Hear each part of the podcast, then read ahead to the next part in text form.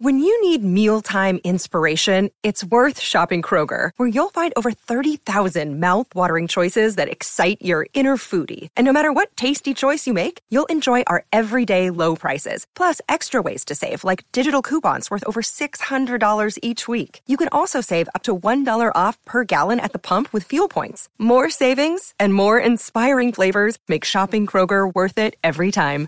Kroger, fresh for everyone. Fuel restrictions apply. What's a gay dinosaur or go. lesbian dinosaur's um called? What do you call a lesbian dinosaur? A lickalotopus. Oh yeah, I know that joke. what do gay horses eat? Oh no, we're not. we're not doing this.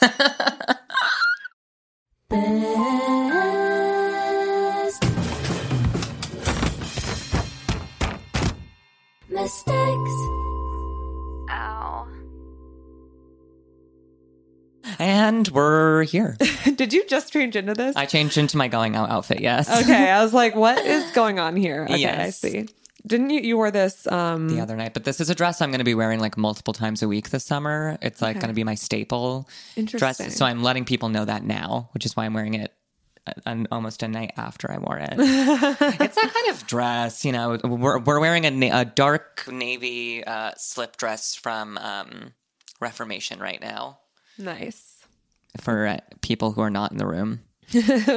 Which is um 100 percent of people except you and me at this moment. Yes. Um. Well, great. Uh. what was I was just whatever. I was just gonna say something, but I think it was to Elisa. Now she's not in the room, so it doesn't matter. Mm. Probably that she's a bitch. Fucking cunt. If you're listening to this, Elisa. Um, Fucking love you. we love you. We're uh, this is the intro to our episode about Dane Cook. Dane Cook. Cool. I'm excited for that one. I'm excited for this episode to be out. Yeah, we're talking Dane Cook getting all of his money embezzled from his brother this episode. So strap in for that. We love a comedy mistake. Yes, we do. Um, yeah. I'm excited for it too. I feel like it's a story that most of my like comedian friends know, but everyone else doesn't seem to know about this. so I wait. no idea. Can't wait for that. Um, so yeah, you have uh plans this evening. So let's I make this quick. Oh no, I mean, you know, I'm going to second Seder, so it's nothing crazy. I'm such a wop. Um, I bought two things of ciabatta for it and then texted the host and was like, and I'm also bringing ciabatta. And he was like, no, you can't. And I was like, gluten allergy that I didn't know about. And he was like, no, we can't eat unleavened bread for Seder. And I was like, uh oh. Oops. Didn't Yeah. know. I've uh, been the the goy dinner guest at many Jewish events now, so I now know exactly which things are appropriate to bring to each holiday. Yeah, I was like, can you guys drink Lambrusco? Because that's what I bought, and that's what I'll be drinking. So sour. Sorry. Um. Yeah. Well, it's uh. You know, it's a it's an important lesson in every um.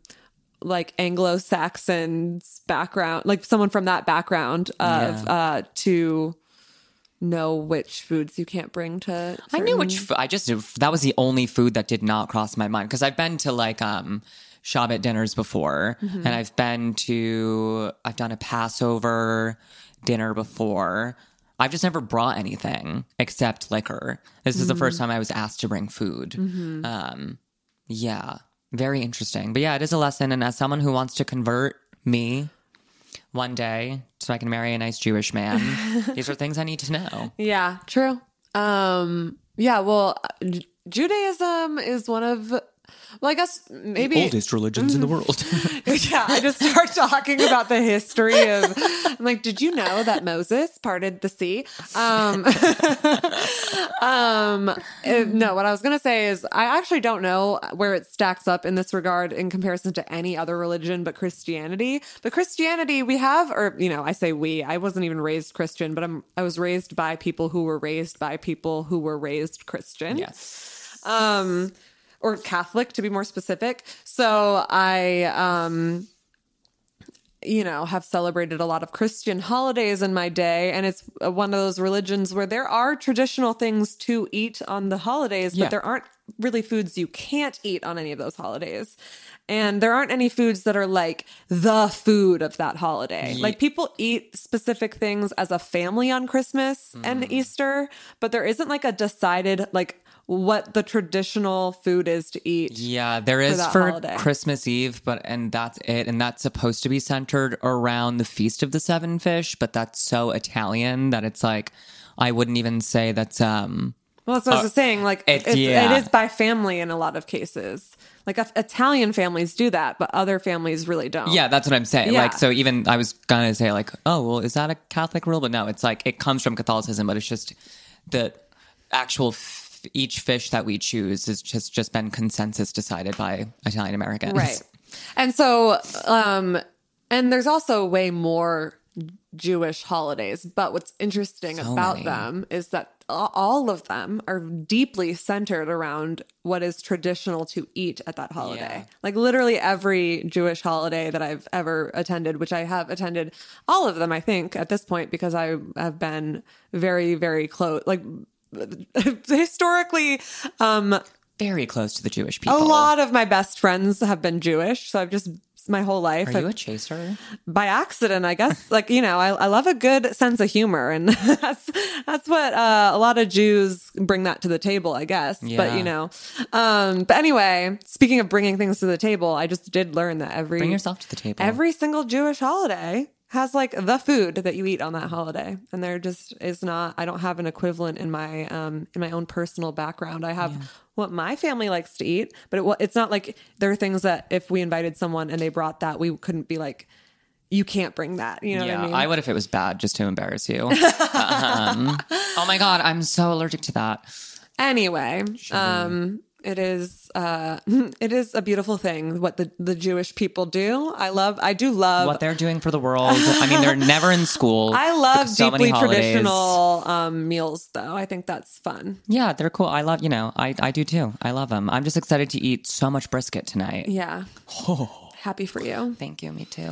Um, I, uh, you know, you uh, you also invited me to that. Yeah. Uh, my only, I'm because this is my birthday week. I am so socialized out that Yeah, I'm going to it. order food and like stare at a screen. I'm as we're done with honestly also a little bit socialized out just because I, even though I was not recognized, but it's fine because that's what the best hosts do. I did legitimately co-host that party the other night yeah. with Kiwi. who are you not recognized by? Oh no, I'm just kidding. no, everyone obviously thanked Kiwi because it was his home for hosting the party, Yeah, and yeah, I was like, "Nice." So you see, uh, do you see all that liquor? Who do you think got it? Um, no, it's fine. Who do you think ordered it to be delivered? Yeah, who do you think ordered those four bottles to be delivered and made two playlists? No, I'm kidding. Anyway, I am truly there's a, a I realized now that there's a difference between going to a party and then co-hosting a party. Yeah. And even though I didn't really do that much beyond inviting people and like getting there early to set up, I still because I had invited quite a few friends that hadn't been there before. Oh my god, I felt so responsible for everybody, even though I I- wasn't even really hosting. But it was yeah, I like birthday. and but I felt responsible, but I also was like, well, I'm not I'm not going to do anything differently than what I always do, which is I'm going to be all over this party tonight. Yeah. And the people I invited, I'm going to check in, but they're going to make friends, Mm-hmm. and I'm going to love that for them. Luckily, they did because I only hang out with cool people. But definitely, the first like three hours took so much out of me because I was continually observing. To see if those friends were like Having enjoying, good yeah, having a good time, so that I wouldn't be pulled out of what I wanted to do. Totally. Because as an Aquarius, loyal friend, but I'm so selfish. Um, sure. yeah, and I want to do what I want to do, and I want to do it. Yeah. And often that means um, running around a party. Yeah. But I do feel socialized out from that. Yeah, I mean, I just uh, did so much this week to kind of make up for like I did nothing for my last birthday because it was right as the world shut down and we didn't have any inkling of what was safe to do. Like people weren't even visiting each other through their windows Yeah. yet, you know? So I was just like, The wind can carry it. yeah, yeah. Like we just had no idea um, how to like you know a lot of people had like little makeshift celebrations kind of from like may on. Yeah. but before that if you had a birthday last year in late march early april like you just didn't do fucking anything um myself included. So this year i just like really you know uh took advantage of being half vaccinated and having a lot of friends who are vaccinated Yeah. and uh had like four days in a row of doing things with people and that was really really fun but i also have not socialized at that level for over a year now Yeah, it's a so i was just like i need to, i need to um go lay face down for a while Good.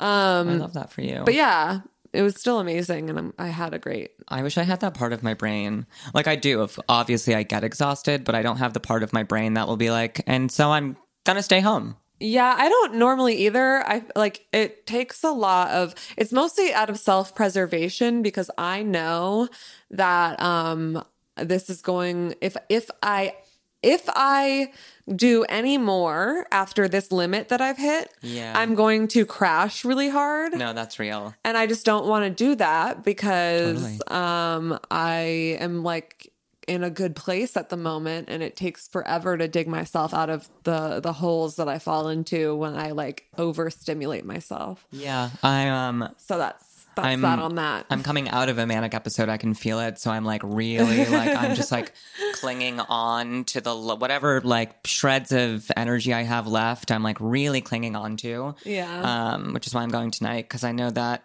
in about three days I'm either going to be normal in quotes. Um, Or or, depressed. depressed. Yeah. And my normal, when I'm like just in my normal mode, I don't really want to see anyone for the first few days of that. Yeah, totally.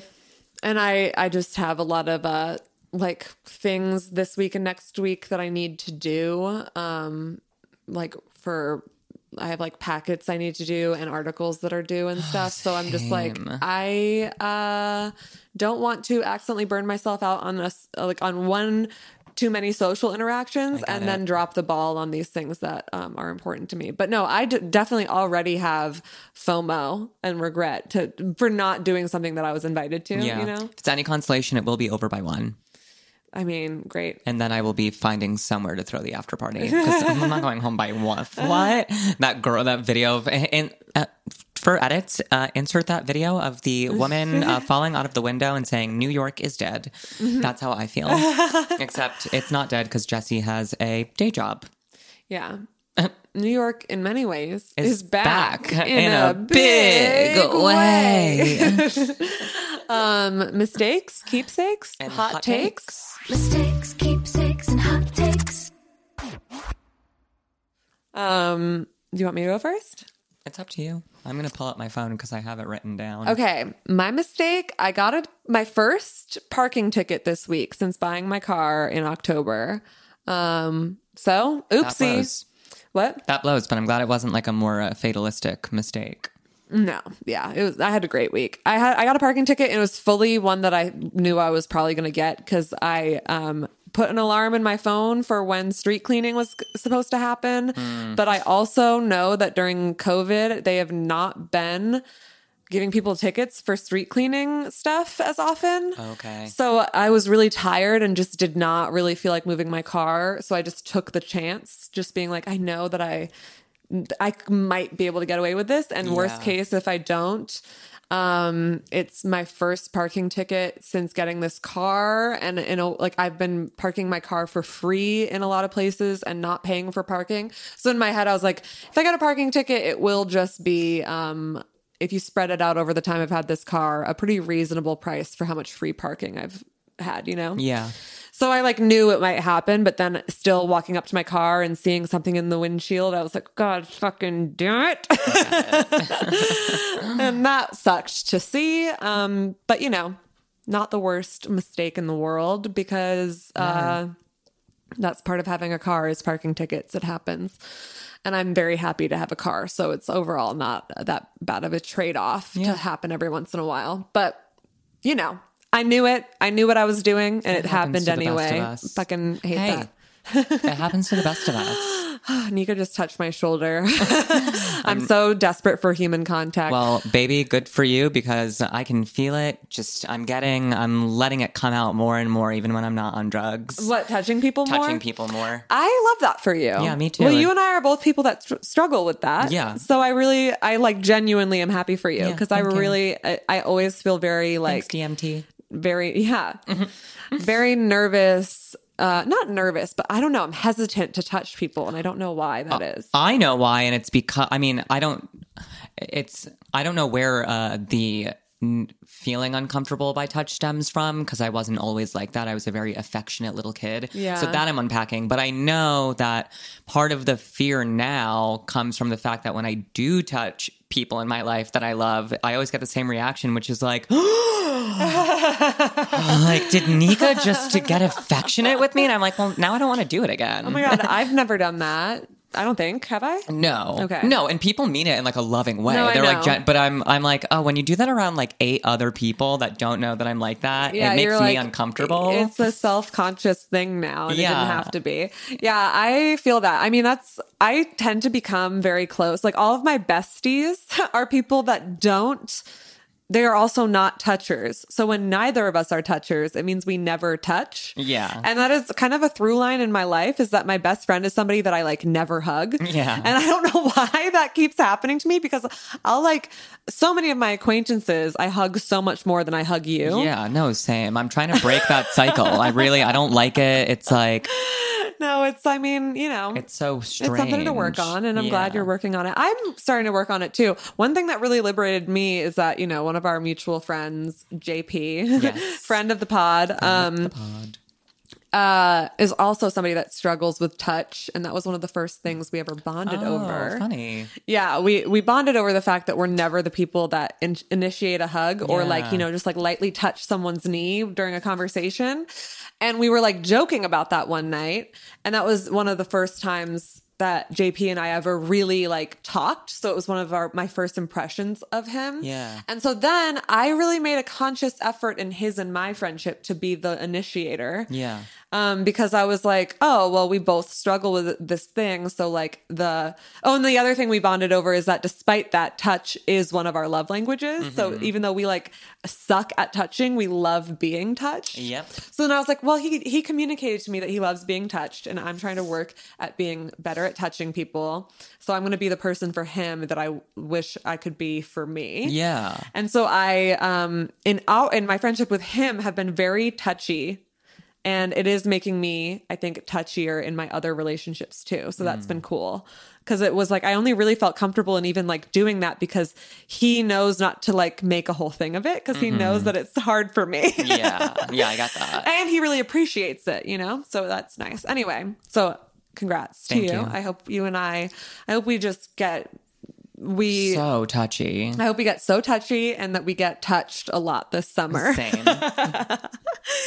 Um, okay, my keepsake is that it was my birthday week and um, it is impossible to just choose one keepsake. Yeah. But I'll just kind of run down the list of like really amazing things that happened this week that I'm so grateful for, especially in the context of how lonely my last birthday was.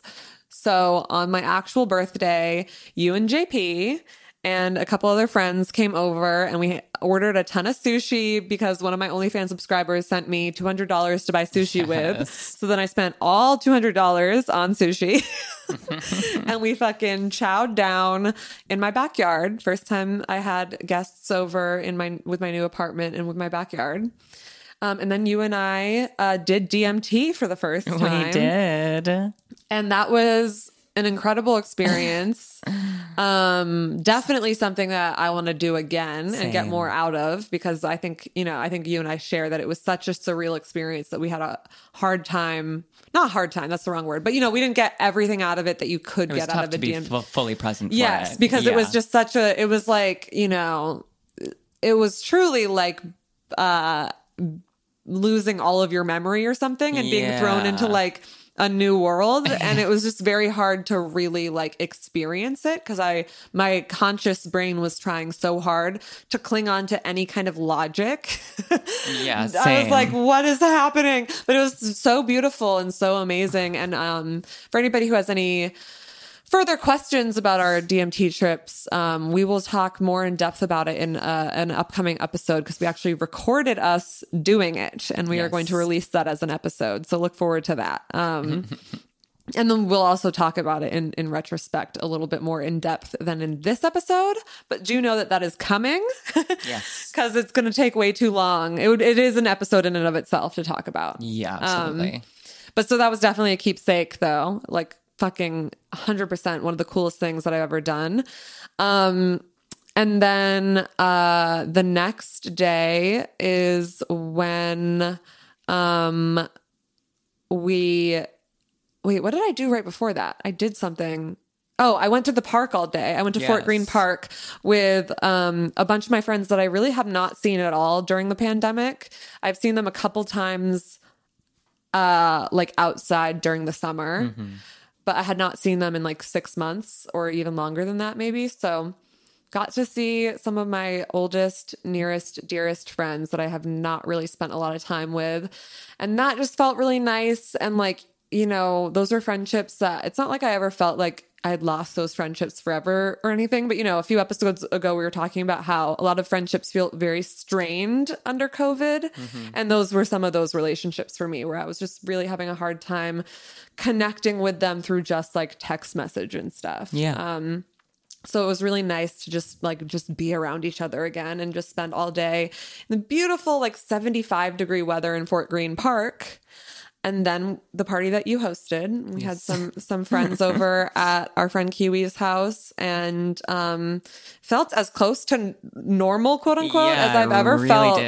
Cuz pretty much everyone there was vaccinated. Yeah. So there was just this like and the windows were open. It's a big loft space. So there was like, you know, it was just it felt very safe to congregate for the first time. Yeah. And it was very very nice and like Elisa came. Yes. And uh, you know, we try to drag Elisa to places and she just doesn't. So, thanks Elisa for coming. That was a keepsake for me. Um, and then I went to the bot- botanical gardens the next day, the Bronx Botanical Gardens with two of my best friends who I've been friends with for 10 years now. We met at summer camp when we were 15 and now we're all 25. And um, we all live in New York City and we have successfully spent every single, other than my birthday this time last year, um, we've spent all of our birthdays during COVID together, which is just a cute thing that we've made work, you know? Because Yeah. one of their birthdays is in June, the other one is in October, and then um, you know, my second COVID birthday we spent together. And I just I like that we have uh our friendship has um persevered through I mean, 15 to 25 are, are some of the most eventful years of your life. And if a friendship can um, sustain through all of that and then a pandemic, I mean, that's a pretty special friendship, I think. So that I was agree with that one. that was really meaningful to me because I don't have a lot of friends from high school. They're my friends from summer camp that happened during high school, but like most of my friends from high school, I, do, I don't talk to anymore. So I really, really cherish their friendship because that's like the closest thing to a high school friendship that I have, other than like two people. Um, and then yeah, and then my friend Janet took me out to tea on at, on a patio last night when I got back from the botanical garden, and I was like, I could order a cocktail right now, but I just like have done so much to my brain in the last Yeah. week. I'm gonna just drink a mint tea. Yeah, we both were like, we're not doing Molly again for a year. Yeah, um, oops. Molly? um, do you have a Molly? and um yeah. So i was actually also kind of proud of myself of that choice and moderation because the place we went to has the best fucking cocktails in my neighborhood. Mm, good for you. and i was like i'm just gonna get a hot tea because i need to calm down. And then i was in bed by 10 p.m last night. I wasn't asleep by 10 p.m but i was in bed. Yeah, my liver is um, not pleased with me for the last few weeks. so yeah that is my keepsake for the week. It's a it was a long list but i you know forgive me it was my birthday What's and your uh, hot take? My hot take is actually someone else's hot take that I really agree with that I just wanted to um I retweeted it, but I'm just going to read it what the tweet said. So this person tweeted this um thread that I was like, oh my God, go off. It made me completely, you know, when someone just names something that you've always felt, but you didn't have the words for it? That's what this was for me. So this person, what is their name? Um, at VNBRKL at, on Twitter, um, tweeted, rich white girls will criticize poor people from buying at Shein. How do you pronounce that? Shein. Sheen. I Shein. think. Yeah. For buying at Sheen instead of ethical companies or thrifting and then go to secondhand shops themselves to buy all of the affordable stuff and sell it on Depop for 10 times the price so they will so they can call themselves small, business, owners. Yeah, I saw that. And then the ne- like the the next tweet in the thread says, "I really don't want to hear any bullshit on how you curate a collection or spend hours searching for items. If you run a business based on reselling thrifted clothes, you're trash." Next. yeah, uh, fully. Yeah. And I, you know, I love a curated vintage shop, but I really only like the ones that like they actually got vintage clothes that they like people sold to Yeah, them. like estate sales or yeah, or Yeah. someone sold it to you. Yeah, not Like, you went to Savers. You went to fucking Goodwill and Yeah. snatched up all the 25 cent high waisted denim pants that are the only things that a lot of people can afford My and then resold them for do that. 75 fucking dollars. My boss used to do that at a vintage store that I worked at in Providence, um, and the store doesn't sell clothes anymore, so I don't mind talking about it in case anyone's listening and remembers. Um, and she, like, of course, she so she would find all of her home goods from estate sales, which was really cool. But most of her clothes, she would find from our version of we have Goodwill, but our bigger version of Goodwill is Savers in Massachusetts and Rhode Island, and she would buy stuff there and resell it. And I only found out because one day when I was changing the trash she, on like my first shift, she texted me and was like, "Don't use the Savers bags for trash bags, by the way, because I don't want anyone to like." Connect the dots, and I was like, that is despicable. Like what? And she would sell like a lot of her stuff was affordable, but she would sell like pieces that I then realized she was getting at Savers for like seventy five to like hundred and fifty bucks.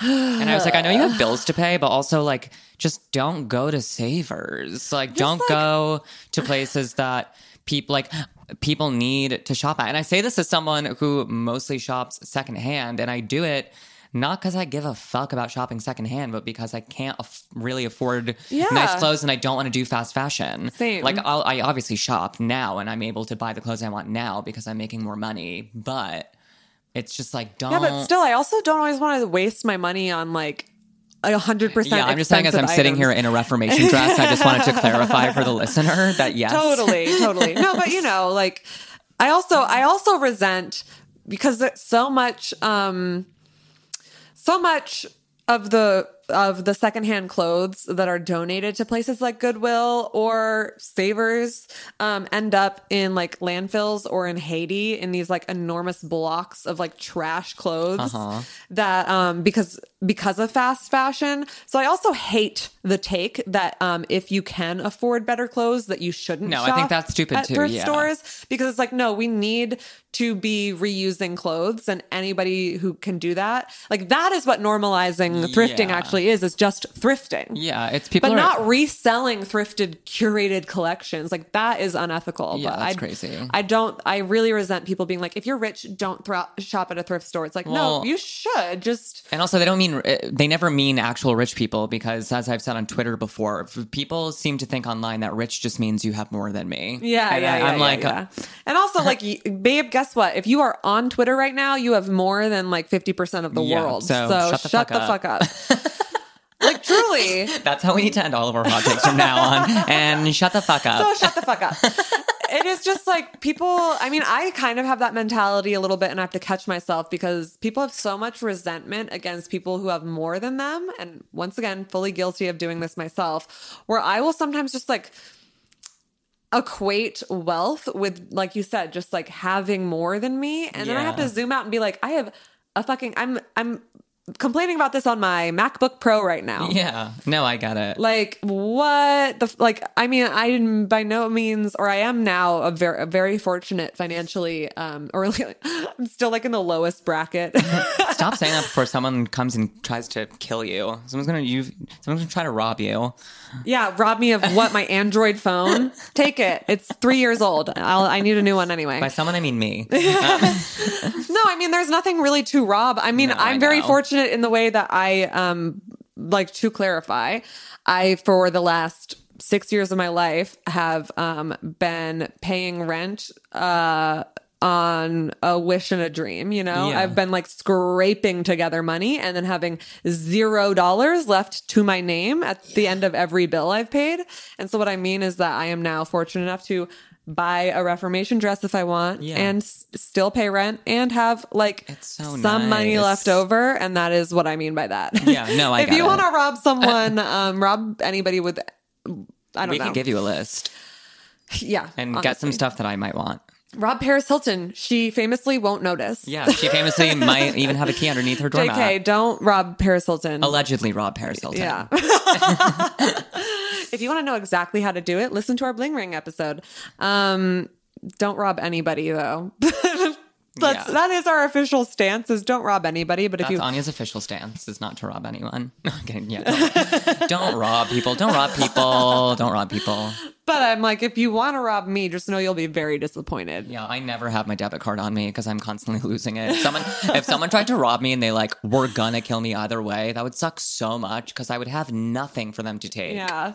I'm like I'd have a cracked iPhone 6s. like, what? Yeah, And an underwear with a hole in them, probably. Like, that's all they could take from me.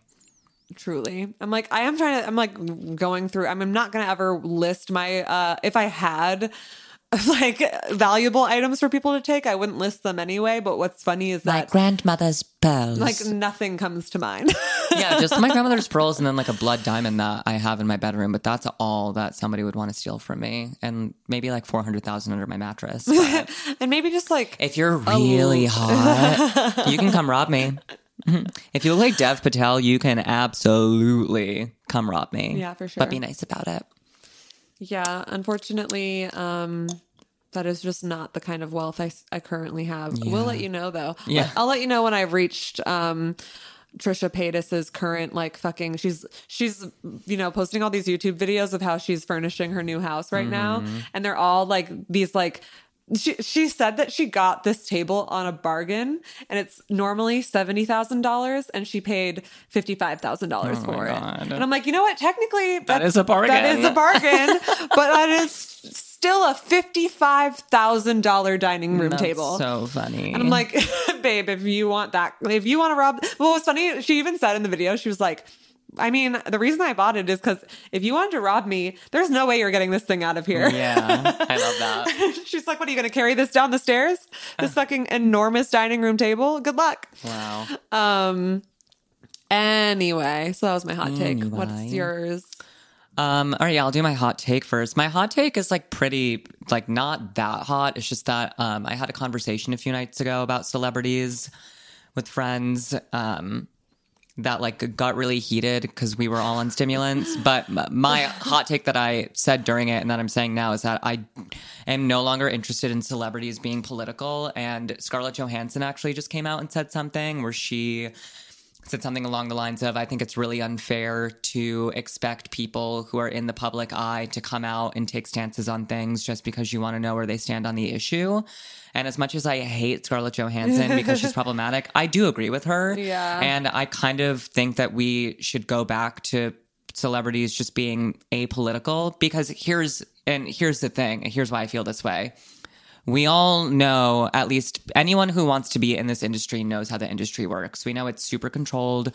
We know everyone's working with similar PR people. We know that all the messaging is just, you know, you're supposed to stay in the same messaging.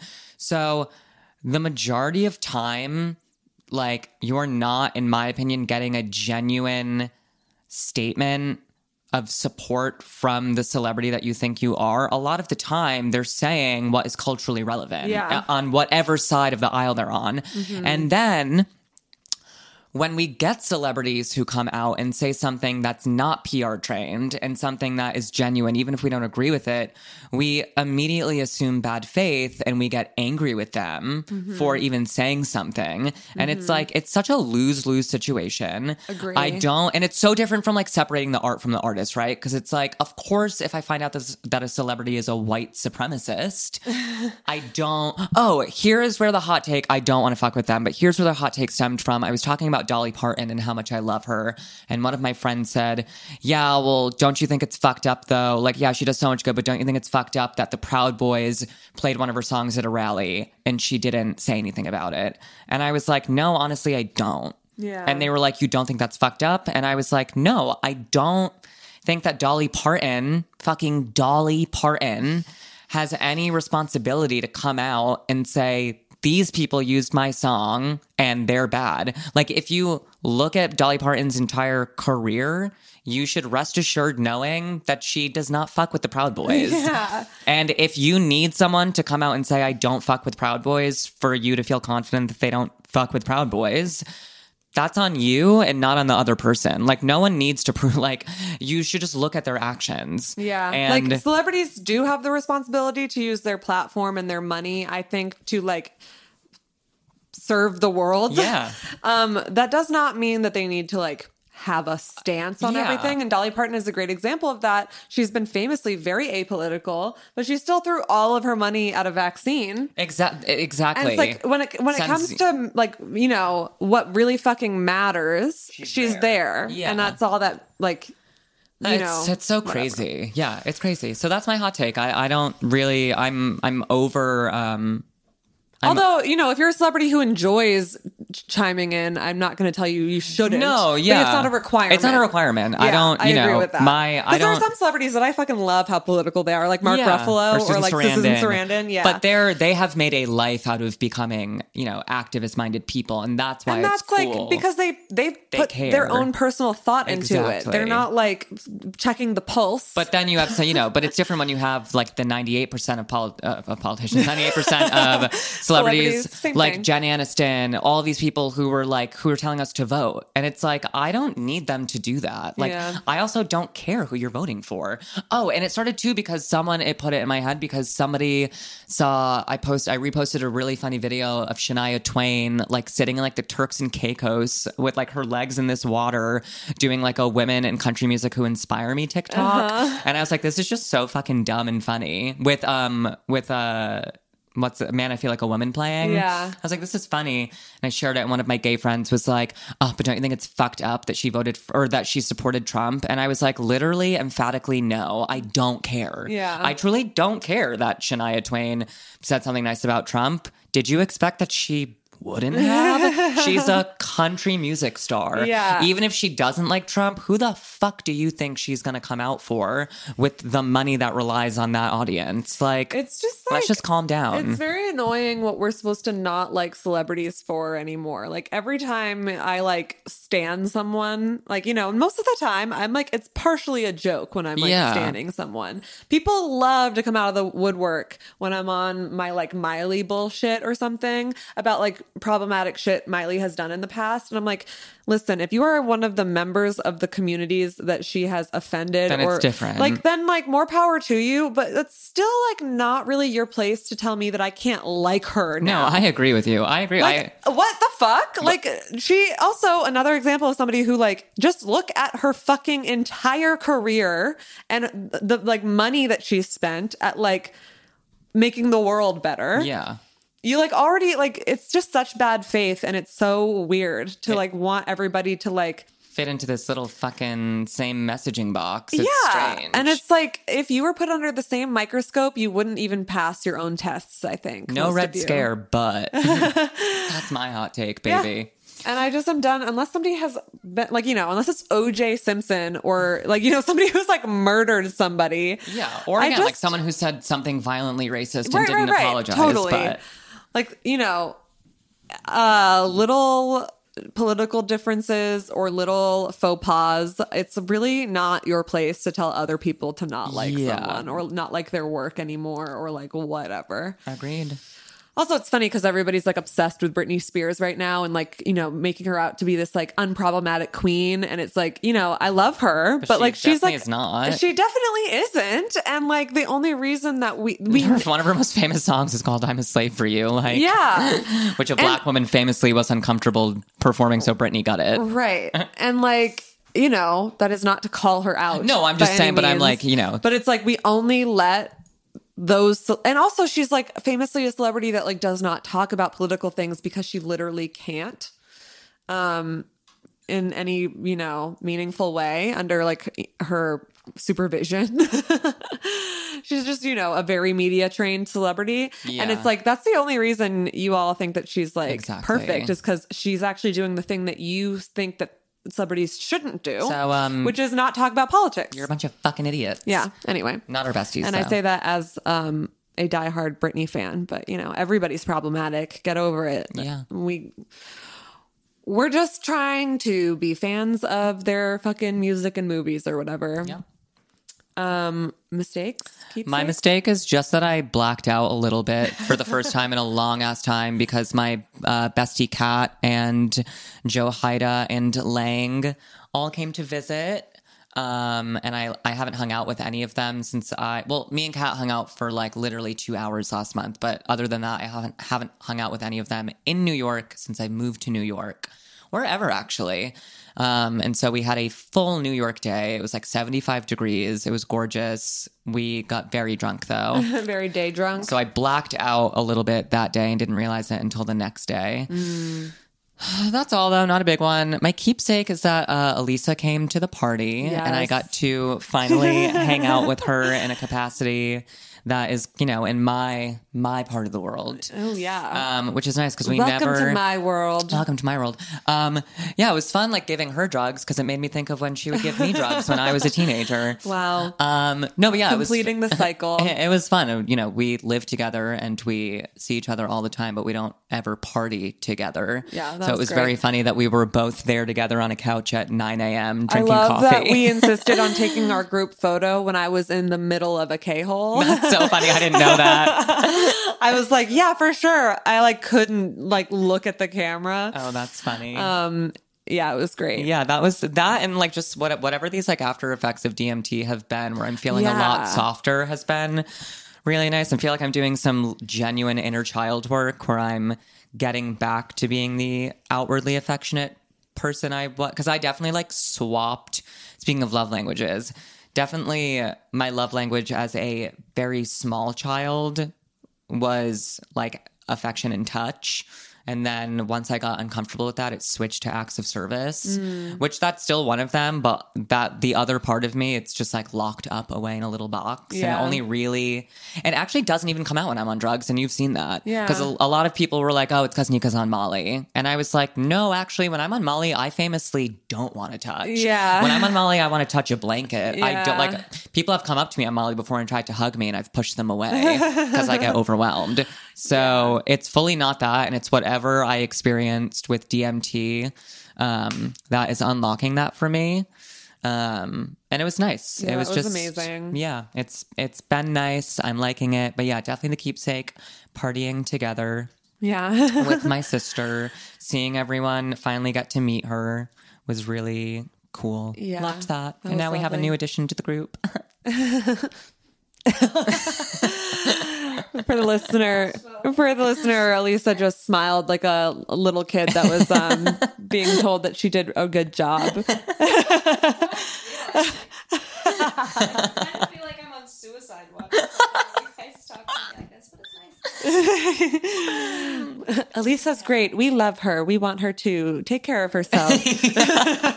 we just want her to be happy. Elisa, if you're listening to this, come home. Bye, everyone.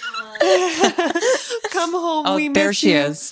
Someone comes by with a just bottles and a bottles in a bag. It's Elisa. Uh, amazing. Um, shall we briefly touch on the kind of funny Oh, but also of the week. disastrous fuck up of the week?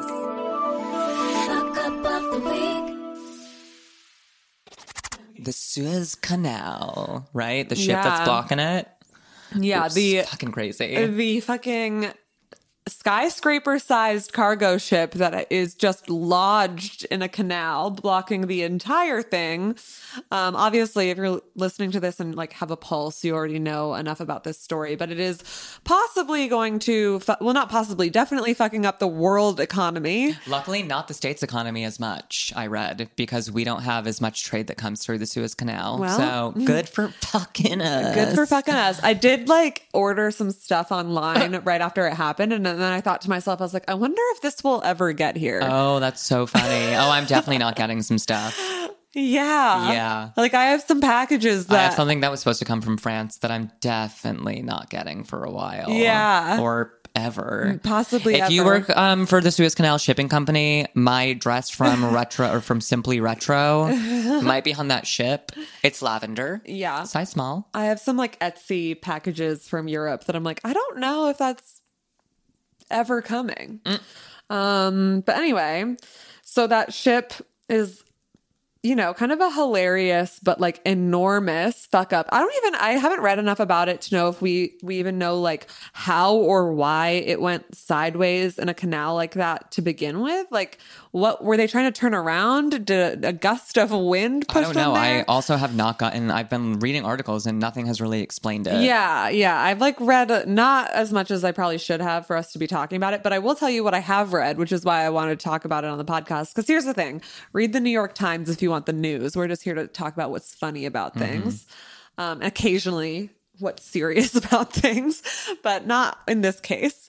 um, in this case, I want to bring all of our attention to the Google reviews of the tourist attraction of the Suez Canal. Oh my God. Um, these are so funny. Okay. So the first one that I want to read to you is from one day before the ship incident. And it says, an impressive mark of engineer. You have, if you have the chance to make, or wait, hold on. If you have the chance, make sure to go through, go through it. An unforgettable experience. Enjoy it to the max. Next review. it's closed for now, but it's still five stars. and that's from the day that it happened. And then the next review from two days ago. Um, wait, hold on. The next, for some reason, it's not showing. I guess somebody posted something about like you gotta go now. It's the best season, and then their next review, which is the one that got enough thumbs up that made it further to the top than their first one, was guys. I was being sarcastic. There's a huge ship stuck sideways in the canal right now, resulting in chaos to be determined. Um, and it's just really funny uh, that people are like trolling the Suez Canal Google reviews. I love that. I genuinely love And that. I highly recommend kind of just like taking a gander if you have the chance because all the reviews before that are all about how like you have to take a boat through the canal. and I'm like, are there were there people on some of these boats that were just like to- like being tourists that probably were like Probably. just stuck in in like limbo for the hours that it took them to realize that they had to like whichever side they were on they had to like turn back Mm, I wouldn't doubt it. I love that. so funny. but now I am like, that is never something that I would have even thought about doing at some point in my life. And now I'm like, as soon as the ship is gone, I am like gonna make that part of when I go to that part of the world, like part of my plan is to like go through that canal and be like, so this is where it all happened. I want someone to get stuck in my canal. Mm, you can't leave ever. That's how I get a boyfriend. Yeah. You just get stuck in my vaginal canal Come and you get can never get out. Stuck in my canal. Come get stuck. There's not that much space. oh, it's so, oh, it's so small. oh, it's really closing up. It's kind of a medical problem. I'm, I'm gonna have to get revision surgery, but it's fine.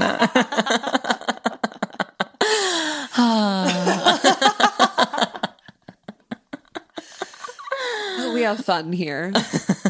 um. Well, yeah, that's it. Uh, Listen to the app. let's get into um the rest of the episode.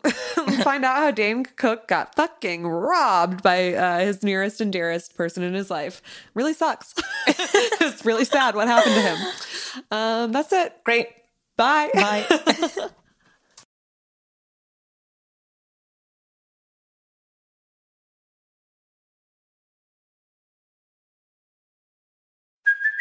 Hey, it's Kaley Cuoco for Priceline. Ready to go to your happy place for a happy price? Well, why didn't you say so? Just download the Priceline app right now and save up to 60% on hotels. So, whether it's Cousin Kevin's Kazoo concert in Kansas City, go Kevin, or Becky's Bachelorette Bash in Bermuda, you never have to miss a trip ever again. So, download the Priceline app today. Your savings are waiting.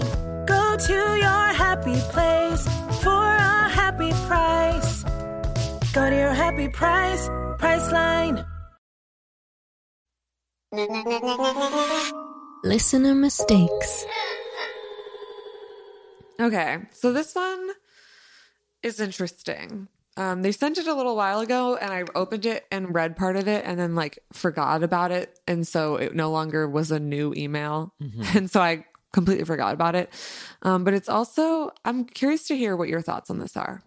So, um, uh, so this is a a repeat write in, like somebody uh, who has already told us a mistake, but they don't want their name on this one. So they said, um, This is a pretty small mistake that is giving me a tremendous amount of shame and anxiety right now. So I'm writing to you honestly to lift that shame off my chest, which I love that that's like now what our inbox is for people. I love that. Maybe that's what's been making um me get rid of my or like detach myself from my shame complex little by Because we were getting like little chunks of people's shame every week in our inbox. No, because like them them coming to us and like feeling Yeah, yeah, yeah. yeah yeah them feeling safe with us is like I think making me also like be able to give myself the same kind of space and level of grace. I agree. they feel we're well, giving them. is nice because like some of these emails, it's so clear that these people are judging themselves really harshly for sometimes like really innocuous mistakes, you know? Um, and sometimes they are bigger mistakes, but it's like interesting to see how someone else feels about especially shame wise about a mistake um, because it does put your own shame into perspective for sure and you're like oh am i doing that Yeah. so anyway, so this person just wants to get this shame off their chest, and I'm here for it. Okay.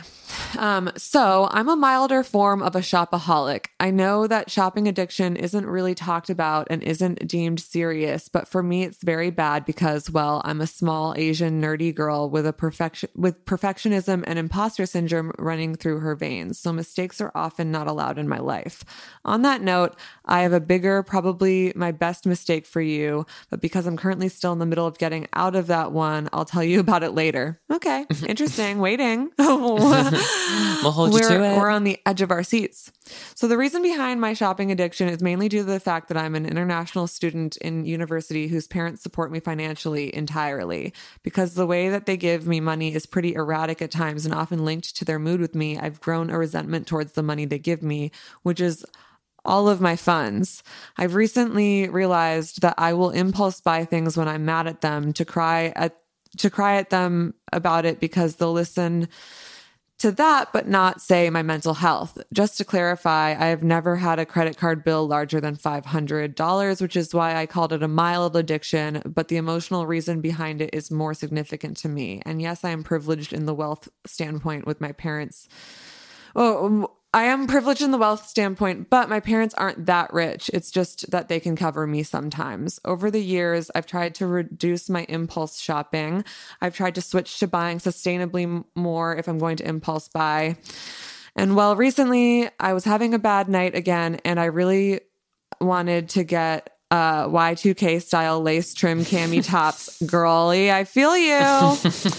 um, the city I live in is currently in lockdown, so I cannot go thrifting. After trying to find some on Depop and getting annoyed that I could only find one per seller and had to pay 30 plus in shipping to buy three tops from multiple different sellers, I finally just went to the fast fashion brand online.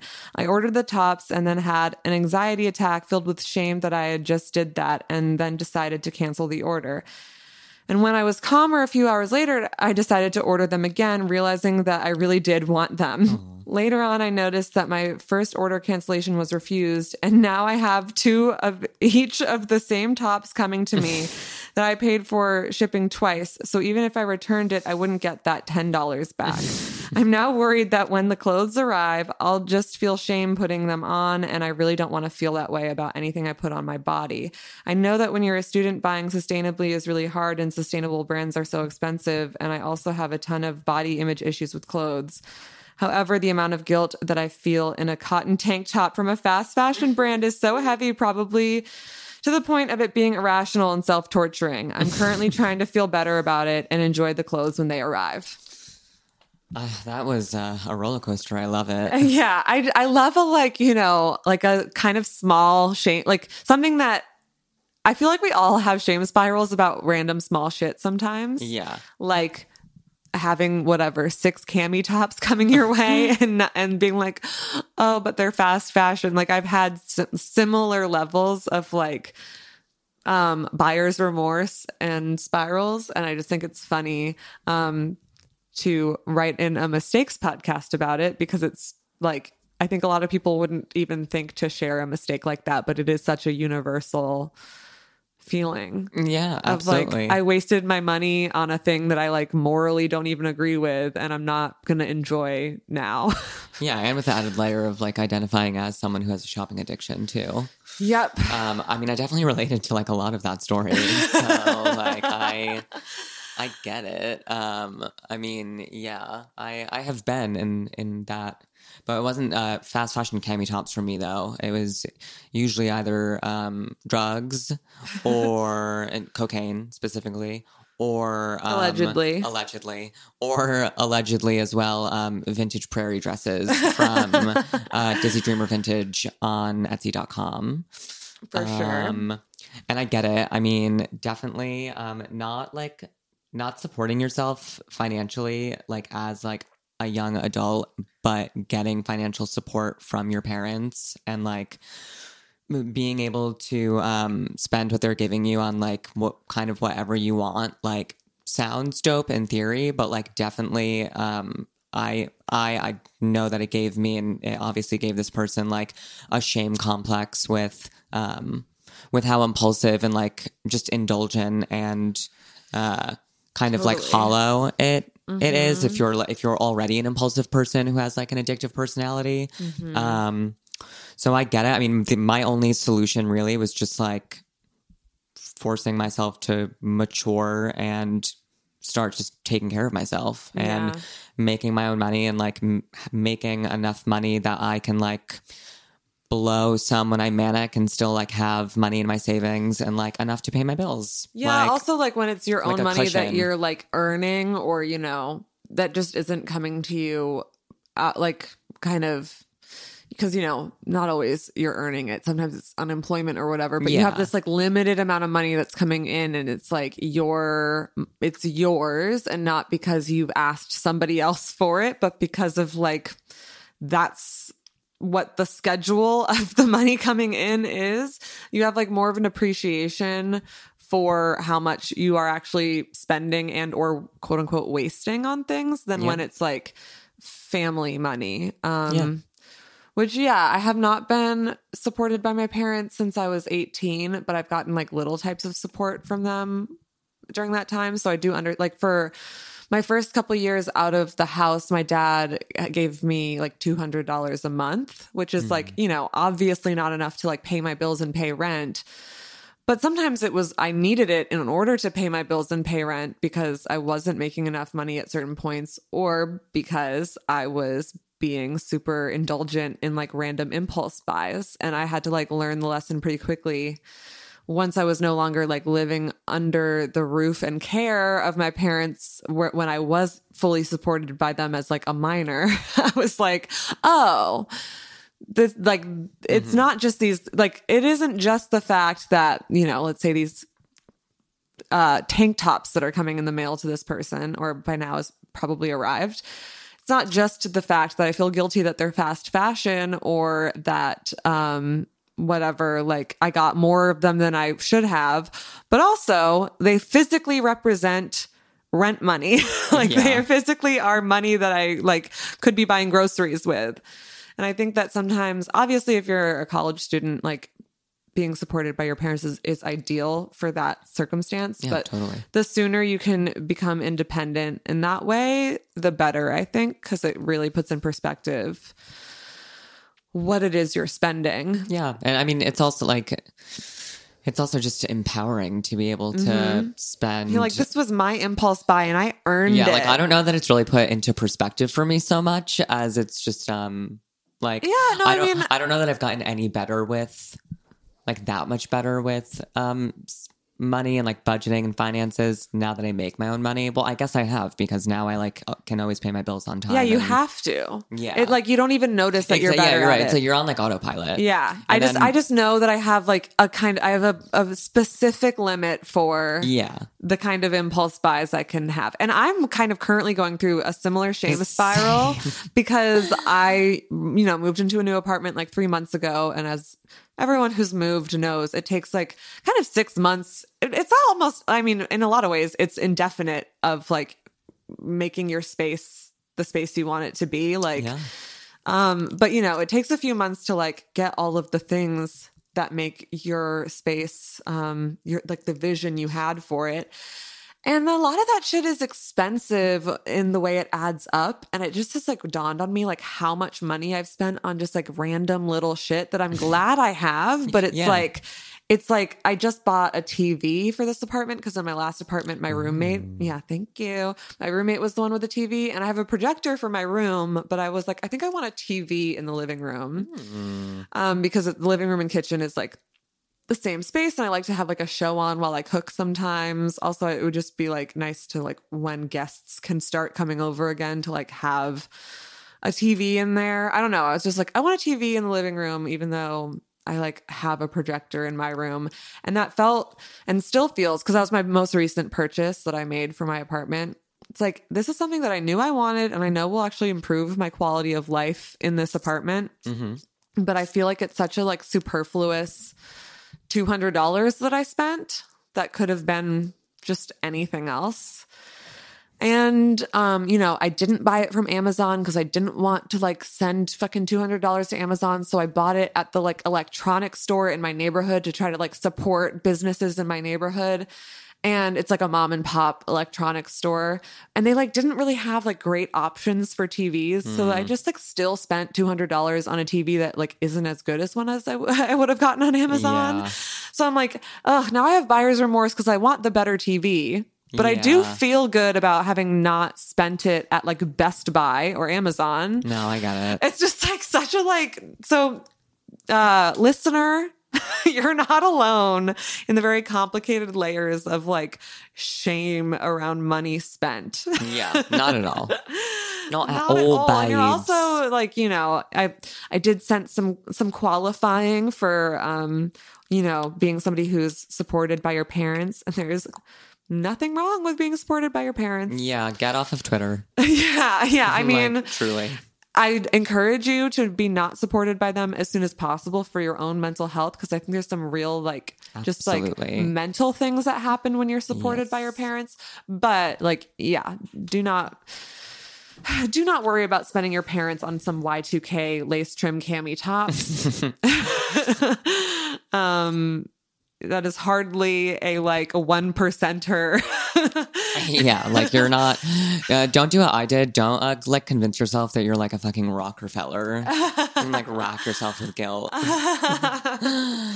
oh gosh, I'm gonna put this mic down for just one second to put my hair up. and that's fine. anyway, um everyone please email us your mistakes. We love to hear them. And there's so many of you, so many of you, you know who you are, who DM me being like, "I'm writing in a mistake soon." And then you don't fucking do it. And we want to hear your mistakes, And okay? don't do it. We want to hear your mistakes. And then I and I open my little best mistakes inbox, bestmistakespod at gmail.com.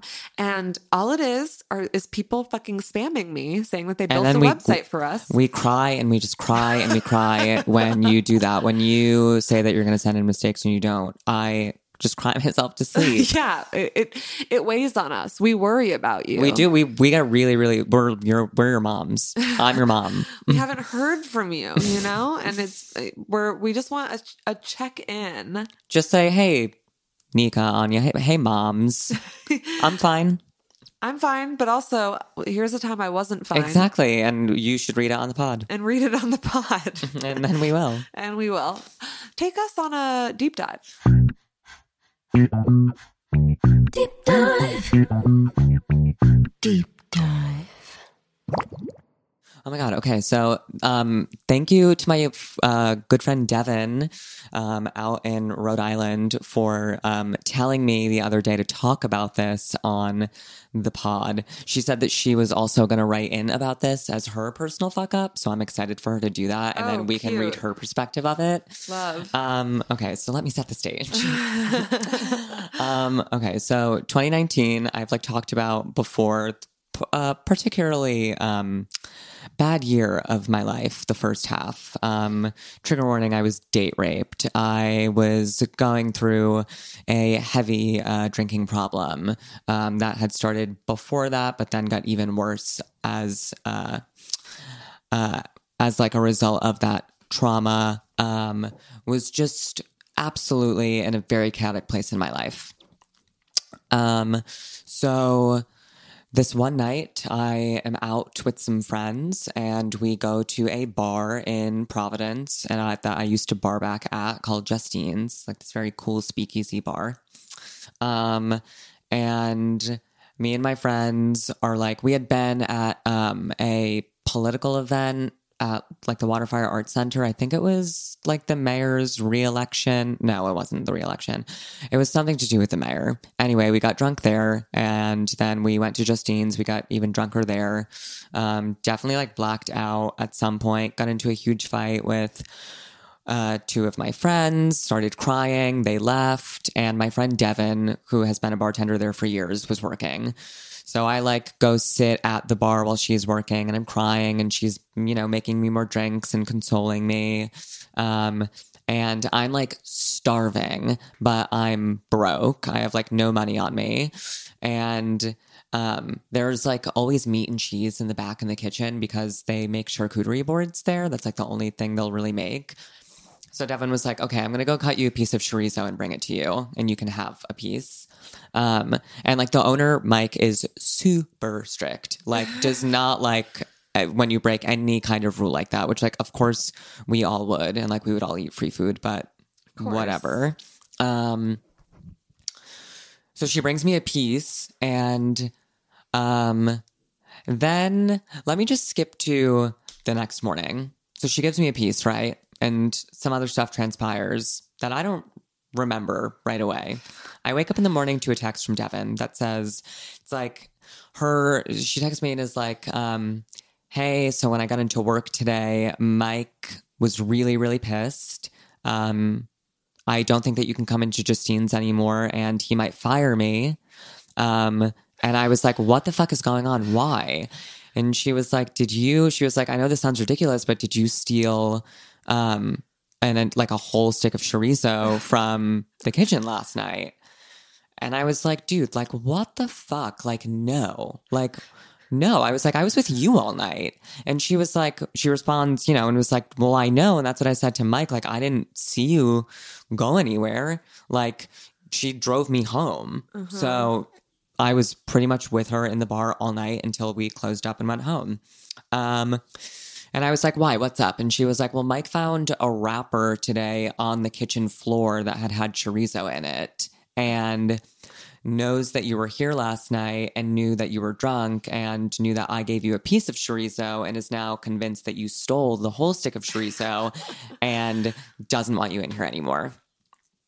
So I'm like, okay, I need to go. Like, I'll text you in a few.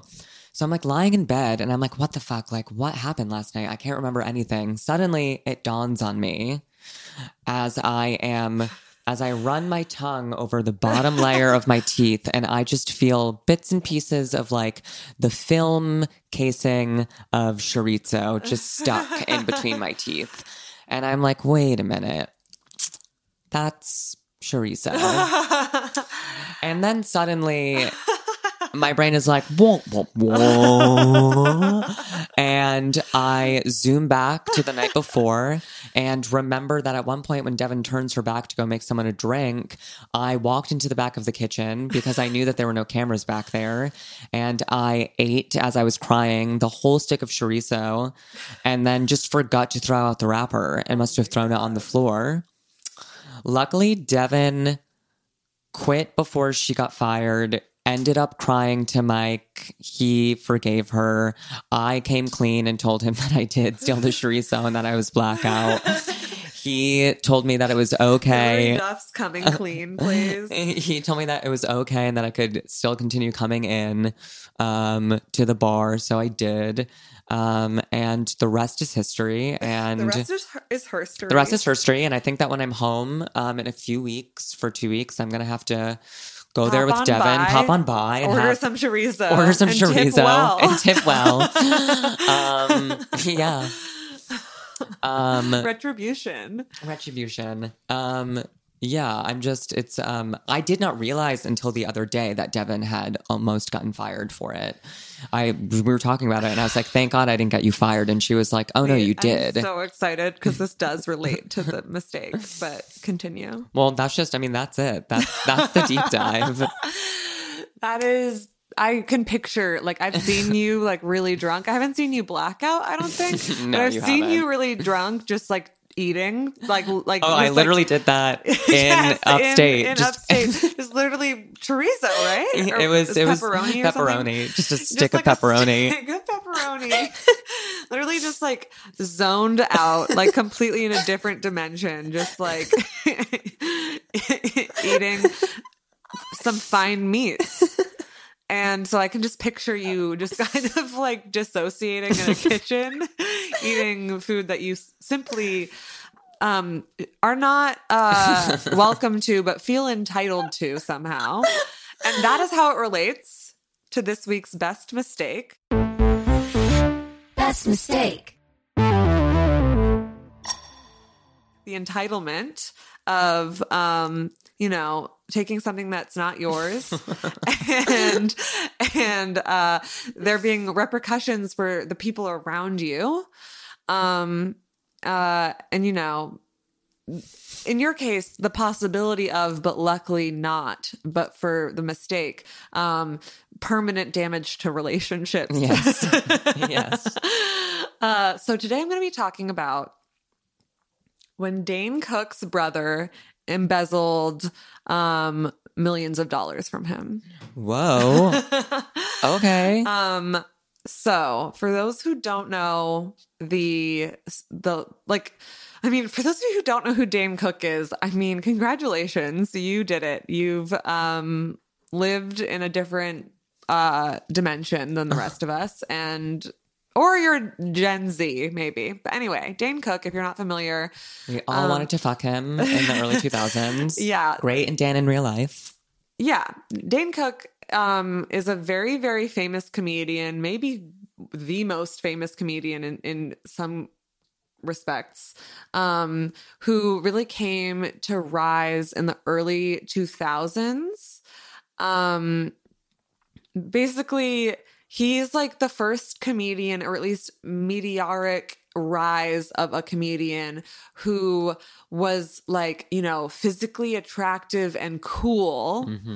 Um, in like an actual like appeals to young people kind of way. Like I know Eddie Murphy is physically attractive and cool. Like I know that's like Yeah. but but they were all kind of like as much as they did appeal to young people, they were like kind of comedians that like people of all ages really liked and Dane Cook like kind of took the pop star model of like I'm just to be like super marketable to like teens and like young adults. Like you know, he was like the cool comedian in the early 2000s. Um he was born in uh, Massachusetts, Cambridge, Massachusetts, specifically, and on March 18th, um, 1972. So he's a little Oh God, he's Pisces. old. Yeah. Yeah. Just kidding. well, I mean, He's older than like you know we all remember him to be because he was like young and hot in his you know prime. Yeah. But so anyway, yeah, he was the first comedian to really use social media in a meaningful way. He a huge part of his success was um, using MySpace, the way musicians were using MySpace to like gain a following um, from his like internet presence, which in like 2004, 2005, 2006 was not really a thing yet.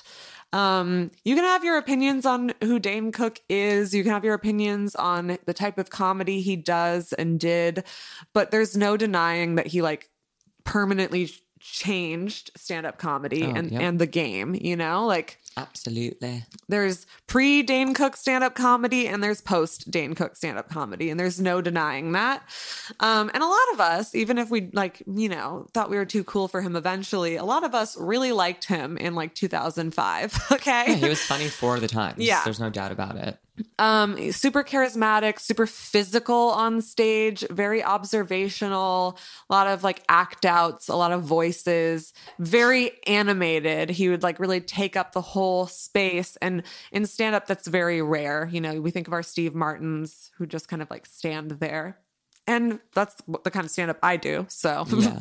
but you know dane cook undeniably like for first of his kind in a lot of respects. And um specifically in how marketable he was. Like he just was he made comedy cool in a way that um hadn't been done at least for a long time. So anyway this is just setting the stage um for like his success um you know, he like sold out like Madison Square Garden. He his albums went platinum. Like he's just fucking famous and rich as fuck, right?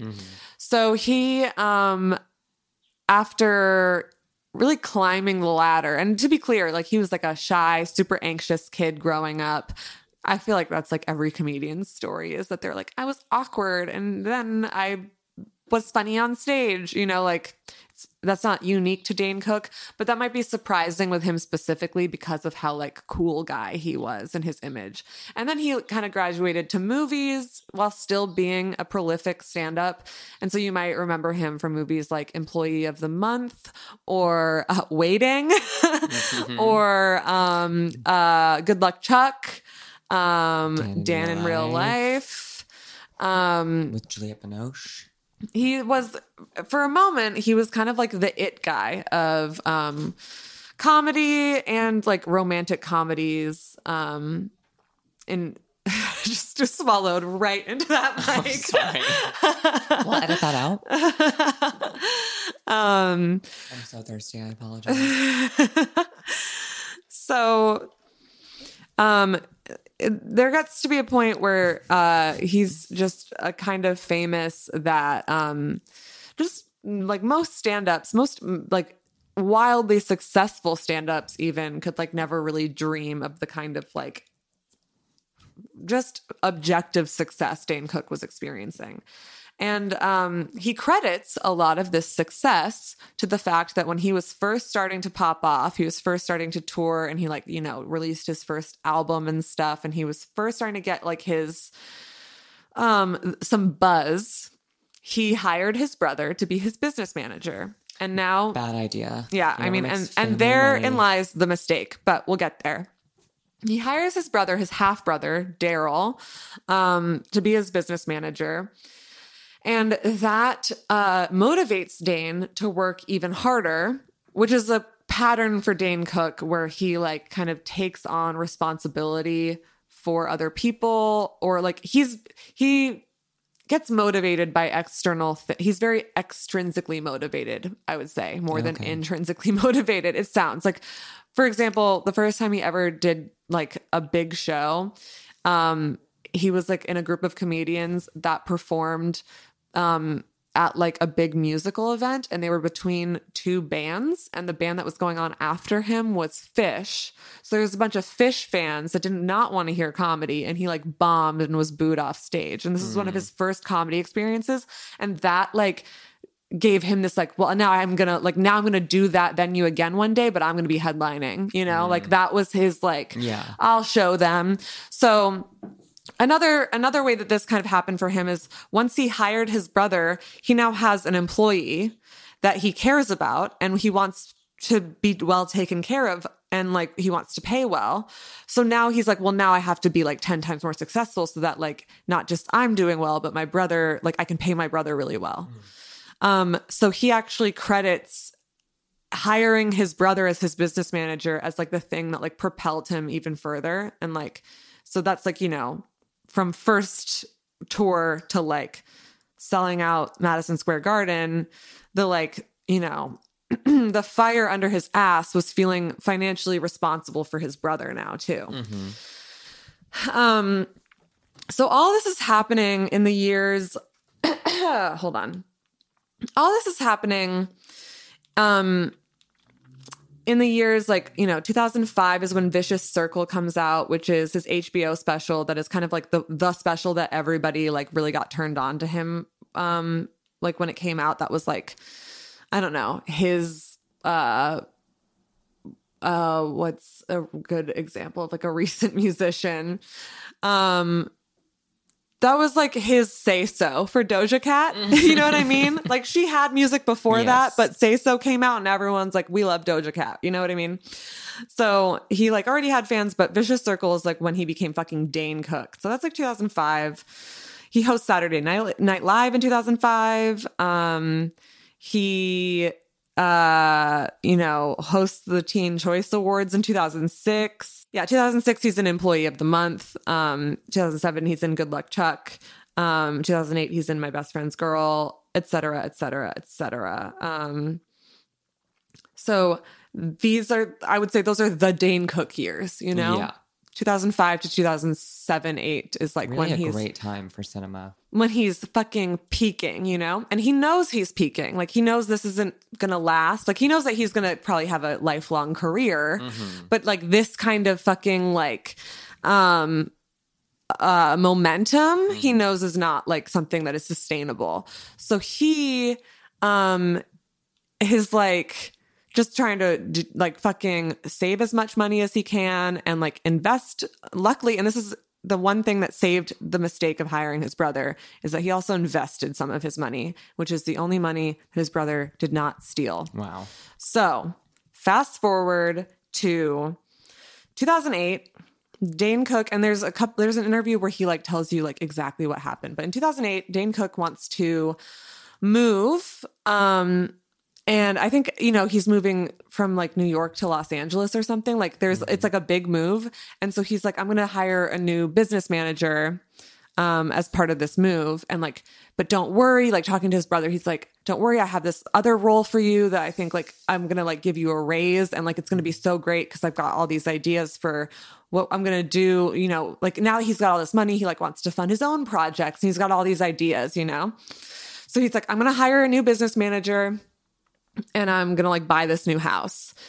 And um he's talking on the phone with his brother about that. And he's like, So I need you to forward all the like files and information to the new business manager.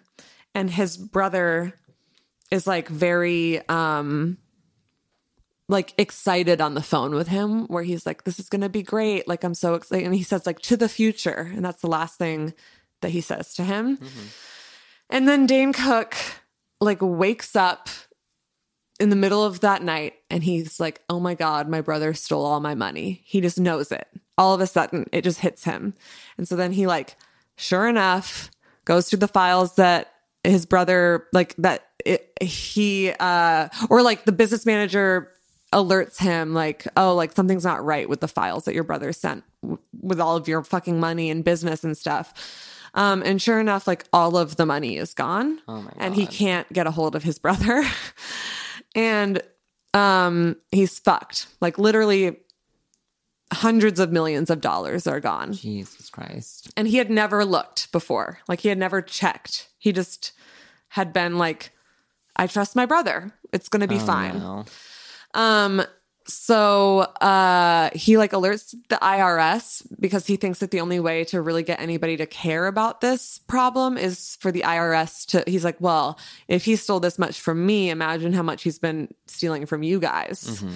And that is what um gets his brother in the end. That's what makes everybody like, yeah, you're right. We got to get our money back. like the the judicial system is like, for sure, we care now. um, so he gets convicted and sentenced to five years in prison, and Dane Cook has never spoken to him again. And he and his wife both went to prison.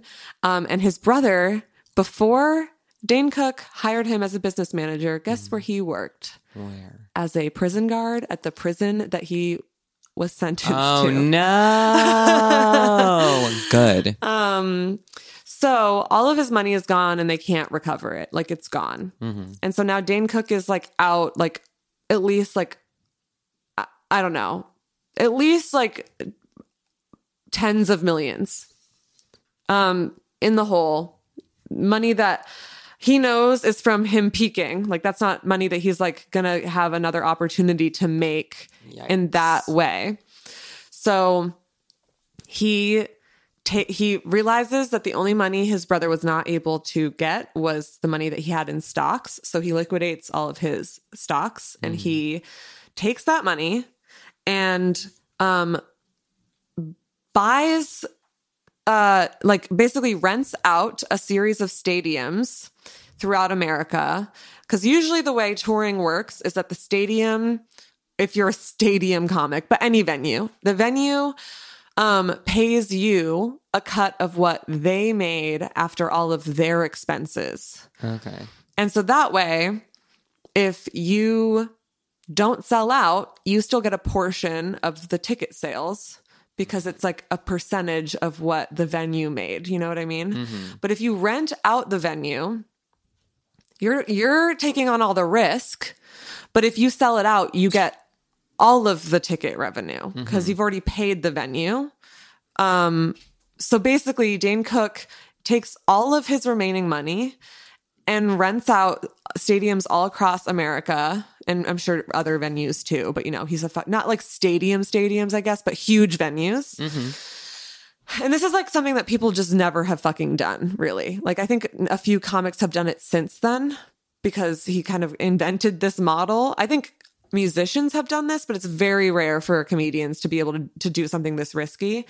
And so he rents out these enormous venues and pays his staff, pays the venue, and then is able to keep um I guess like 80% rather than whatever the percentage would be if he didn't do that. Smart. So he is he makes back all of the money that his brother had stolen from him in um like 15 months Wow. By by doing that. That's amazing. Which is once again him getting motivated by an external thing Yeah. to fucking like outdo himself yet again. And then um the police are like seizing his brother's house and they're like going through all of his brother's shit. And this is like a year later because you know this stuff takes time. And they're like I guess knocking the house down or something. Like for some reason they knock down a wall and they call him and they're like, You're never gonna believe this, but we just found eight hundred thousand dollars Whoa. in your brother's wall. Oh my god. And so in the end, he made back all of his money with his own hard work and still got eight hundred thousand dollars back Oh, in, in yeah. hard cash. And then somebody was like, "Oh, do you think like the police like you know took some and then called you?" And it was like actually more than that. And then Dana's like, "Well, if that's the case, like uh." It's like he said something where he's like, uh, people who matter more to me have stolen more from me. Love that.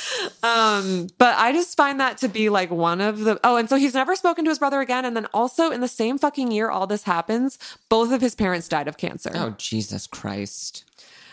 Oh, Jesus Christ. God. How's- I mean, how much can one person really go through? I know. Well, it, so it just kind of goes to show, you know, he was like on top of the world and still like something like one of the worst years that could ever happen to anybody still happened to him. Like it's such a it it's such a testament to like all of your dreams coming true still doesn't mean that like life is going to be kind to you, you know? Yeah. um and i i'm just very like you know i'm i'm maybe i looking back i was a huge fan of Dane Cook's comedy once upon a time so i'm not saying that i'm like too smart or whatever for his comedy now but like now it's not so much my taste not my style i understand why he got kind of turned into like the comedian that it was cool to hate or whatever. Uh-huh. But I do think that you gotta fucking hand it to him that he has endured some shit and like Yeah. took a really horrible situation that happened to him and like came out on the other side. Um and yeah, now oh and another thing that came out of this is that because of that experience of like selling out all these stadiums and making all of his money back and like knowing that the way he was making his money back was because these fans just fucking like showed up for him even though he wasn't like cool anymore. He like he like show they showed up and because they showed up he got his life back and he got you know his millions of dollars back which first of all you know who the fuck needs that much money? But still congrats to him. He he, he got it back. And like because of that um everyone is like where the fuck has Dane Cook gone? Like what what happened to Dane Cook? Um it's actually the answer to that is partially in that experience. He um, realized that those fans were so loyal to him that he never wanted to do a project again that he couldn't with absolute certainty guarantee like like you know put his stamp of approval on. Mm-hmm. So he stopped doing like comedies and romantic comedy like roles because he like didn't feel right pushing those things to his fans if they're not like you know something that he's completely proud of Yeah. after them showing up for him um in that way he's like i don't want to uh, he didn't say th- this movie specifically but what i assume came to mind among others is like i don't want to like tell those people to come out to see employee of the month you know Yeah. like he like really respected he wanted to like uh pay back that respect that they they paid him so partially it's because he's not as relevant anymore of course and i don't think even he's unaware of that but uh, i think a huge reason that he's not as like out there as he once was is because of that um vow that he made where he's like not going to do projects that he doesn't feel 100% comfortable like telling his fans they should go see which i think is cool that that Yeah. experience did I that for him so anyway I agree. that um is the mistake of Dane Cook um having his brother be his business manager and it sucks real bad that uh he lost three family members in different ways in one year. Yeah, but he did make eight hundred thousand dollars. So Well, he didn't make eight hundred thousand dollars. Got it back rather. Made, yeah, made the town and then made the fucking millions of dollars. back. Yeah. which is and like you know there's something to be said about he could have had all like had his original money and then made all those that extra money also since he was able to do it all mm, along True. but he wouldn't have like been he wouldn't have been inspired to even do something like that if not for the hardship which i think is like an interesting lesson in perseverance and in like where inspiration sometimes comes out of because that was like a very you know people regardless of how they felt about dane cook's comedy like everyone in comedy had a lot of respect for like the way he handled that tour on like the business side they're like that's like never been really done before and that fucking rules mm-hmm. because usually venues fuck you over with the percentage they give you anyway that's that's the story of Dane Cook. I love that. That was a riveting story. Getting robbed blind by his half brother. What a fucking shame. So yeah, this is kind of like um I just wanted to warn Elisa to not um you know, keep you too close when she gets super famous. Me, bitch. Kidding. Just I don't, will. don't trust your siblings, you know? I'm gonna be your uh, Yolanda Saldívar. I'm your Yolanda, bitch. I want my mommy. um, I killed my best friend. Moral of the story.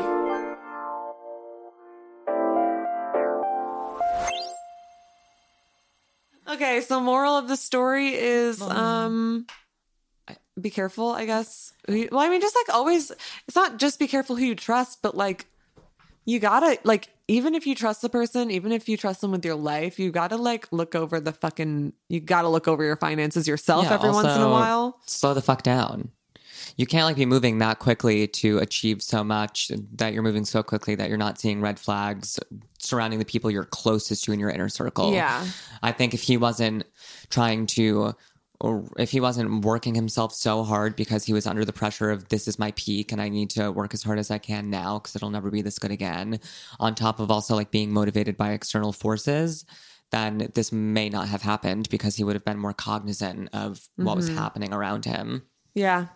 And then also like the moral of the story is don't fucking rob don't fucking rob your family members. Yeah, and if you're gonna rob your family members, like I don't know, you know, don't get caught. okay. No, no, no, no. That's not the it's not the moral of the story, but Elisa, I hope you're listening. You can't get caught if you kill them. Um, allegedly. if you allegedly kill them. If you allegedly kill them, you allegedly don't get caught. I feel like you get even more caught. you get caught even harder, and you get caught for way more than a five year sentence. Well, you know, whatever. anyway, don't rob your family members. Don't murder your family members. Um, yeah, don't do any of that. And you know, like maybe go easy on fucking like hating hating people because they're crazy famous. Cause you like, I mean, whatever, hate Dane Cook if you want, but it's like um I think a lot of the hate for him was coming out of envy. And really, I don't think anybody envies that position that he was in ultimately. And then, you know, I know some people hate him because he had like a 19 year old girl- girlfriend when he was 45, but Whatever. I think that she's probably. Oh wait, nineteen. Yeah. All right, yeah, that's a little. Yeah. It's a little, it's a little bit twenty. I feel like for forty-five, like you know, twenty-one is the youngest you can go. I think a literal I teenager is a little bit, but I agree, but I'm also Well, like, I feel like she's fine. yeah, no, totally. Because they're still together, I think. And Oh, it's well, been like then good for years now. Yeah. Yeah. How old is he now? Like sixty? um, how no, old nineteen is he? seventy-one wasn't sixty years ago, was he's, it? He's 49. Oh. I'm so sorry to Gen X. Wait, hold on. I want to see if he's still with that girlfriend. Don't ever apologize to Gen X. Well, I just accused him of being sixty years old. uh, that's fine. Let's see. Yeah. Mm, interesting. Interesting. I don't know if they're still together. It's hard to tell because it was like in the headlines in 2019 and there hasn't been a headline about it since. So I guess that means they didn't break up because I feel like people were so obsessed with it at one point that we would know if they broke up, you know? Yeah. That would be its own headline. So yeah, I mean, she's still way too young for him, but they are still together. So part of me is like, I don't know. I feel like she's getting something out of it. As we just learned, dude has millions and millions of dollars. yeah. and um, she seems to be happy. It's fine. But yeah, of all things that, to talk about Dane Cook about and regarding mistakes, I somehow didn't uh, choose having a 19 year old girlfriend when he was 45, which, to be clear, not great. also, the work that he's had done on his face, I would say, would Oh, I haven't seen it.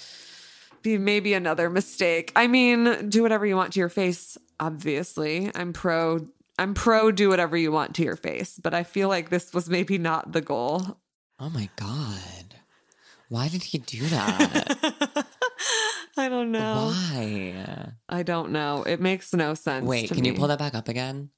Oh, Dane. how how the mighty have fallen. but he is so hot in waiting. Everybody go Oh, watch. Everybody go watch Waiting. I watch Waiting. Such a problematic film, but so funny, and he's so hot in it. Anyway, yep, that's the show. That's the show. Follow us at Best, Mistakes, Pod. Um, Email us at at, bestmistakespod bestmistakespod at gmail.com. Um, like and subscribe. just in general. Just in general. Support us on Anchor. Support us on Anchor. Support us on OnlyFans if you'd like. Yeah, if, follow you're, if you're us into on that kind Twitter. of thing, yeah, follow us and and you know what? Um, stay fucking up. Yeah, keep fucking up. Keep fucking up. Because it's making me feel so much better. um, what was our sign off that we had? It was something besties, but Oh, now I don't remember. I don't remember either. We're just up there. Our bet. We? Did we tell them yet that we- we've decided we're calling our fans our besties? Our besties, you're our besties. You're our besties. Um, so Love bestie Nika. and bestie Anya. Bye. Bye.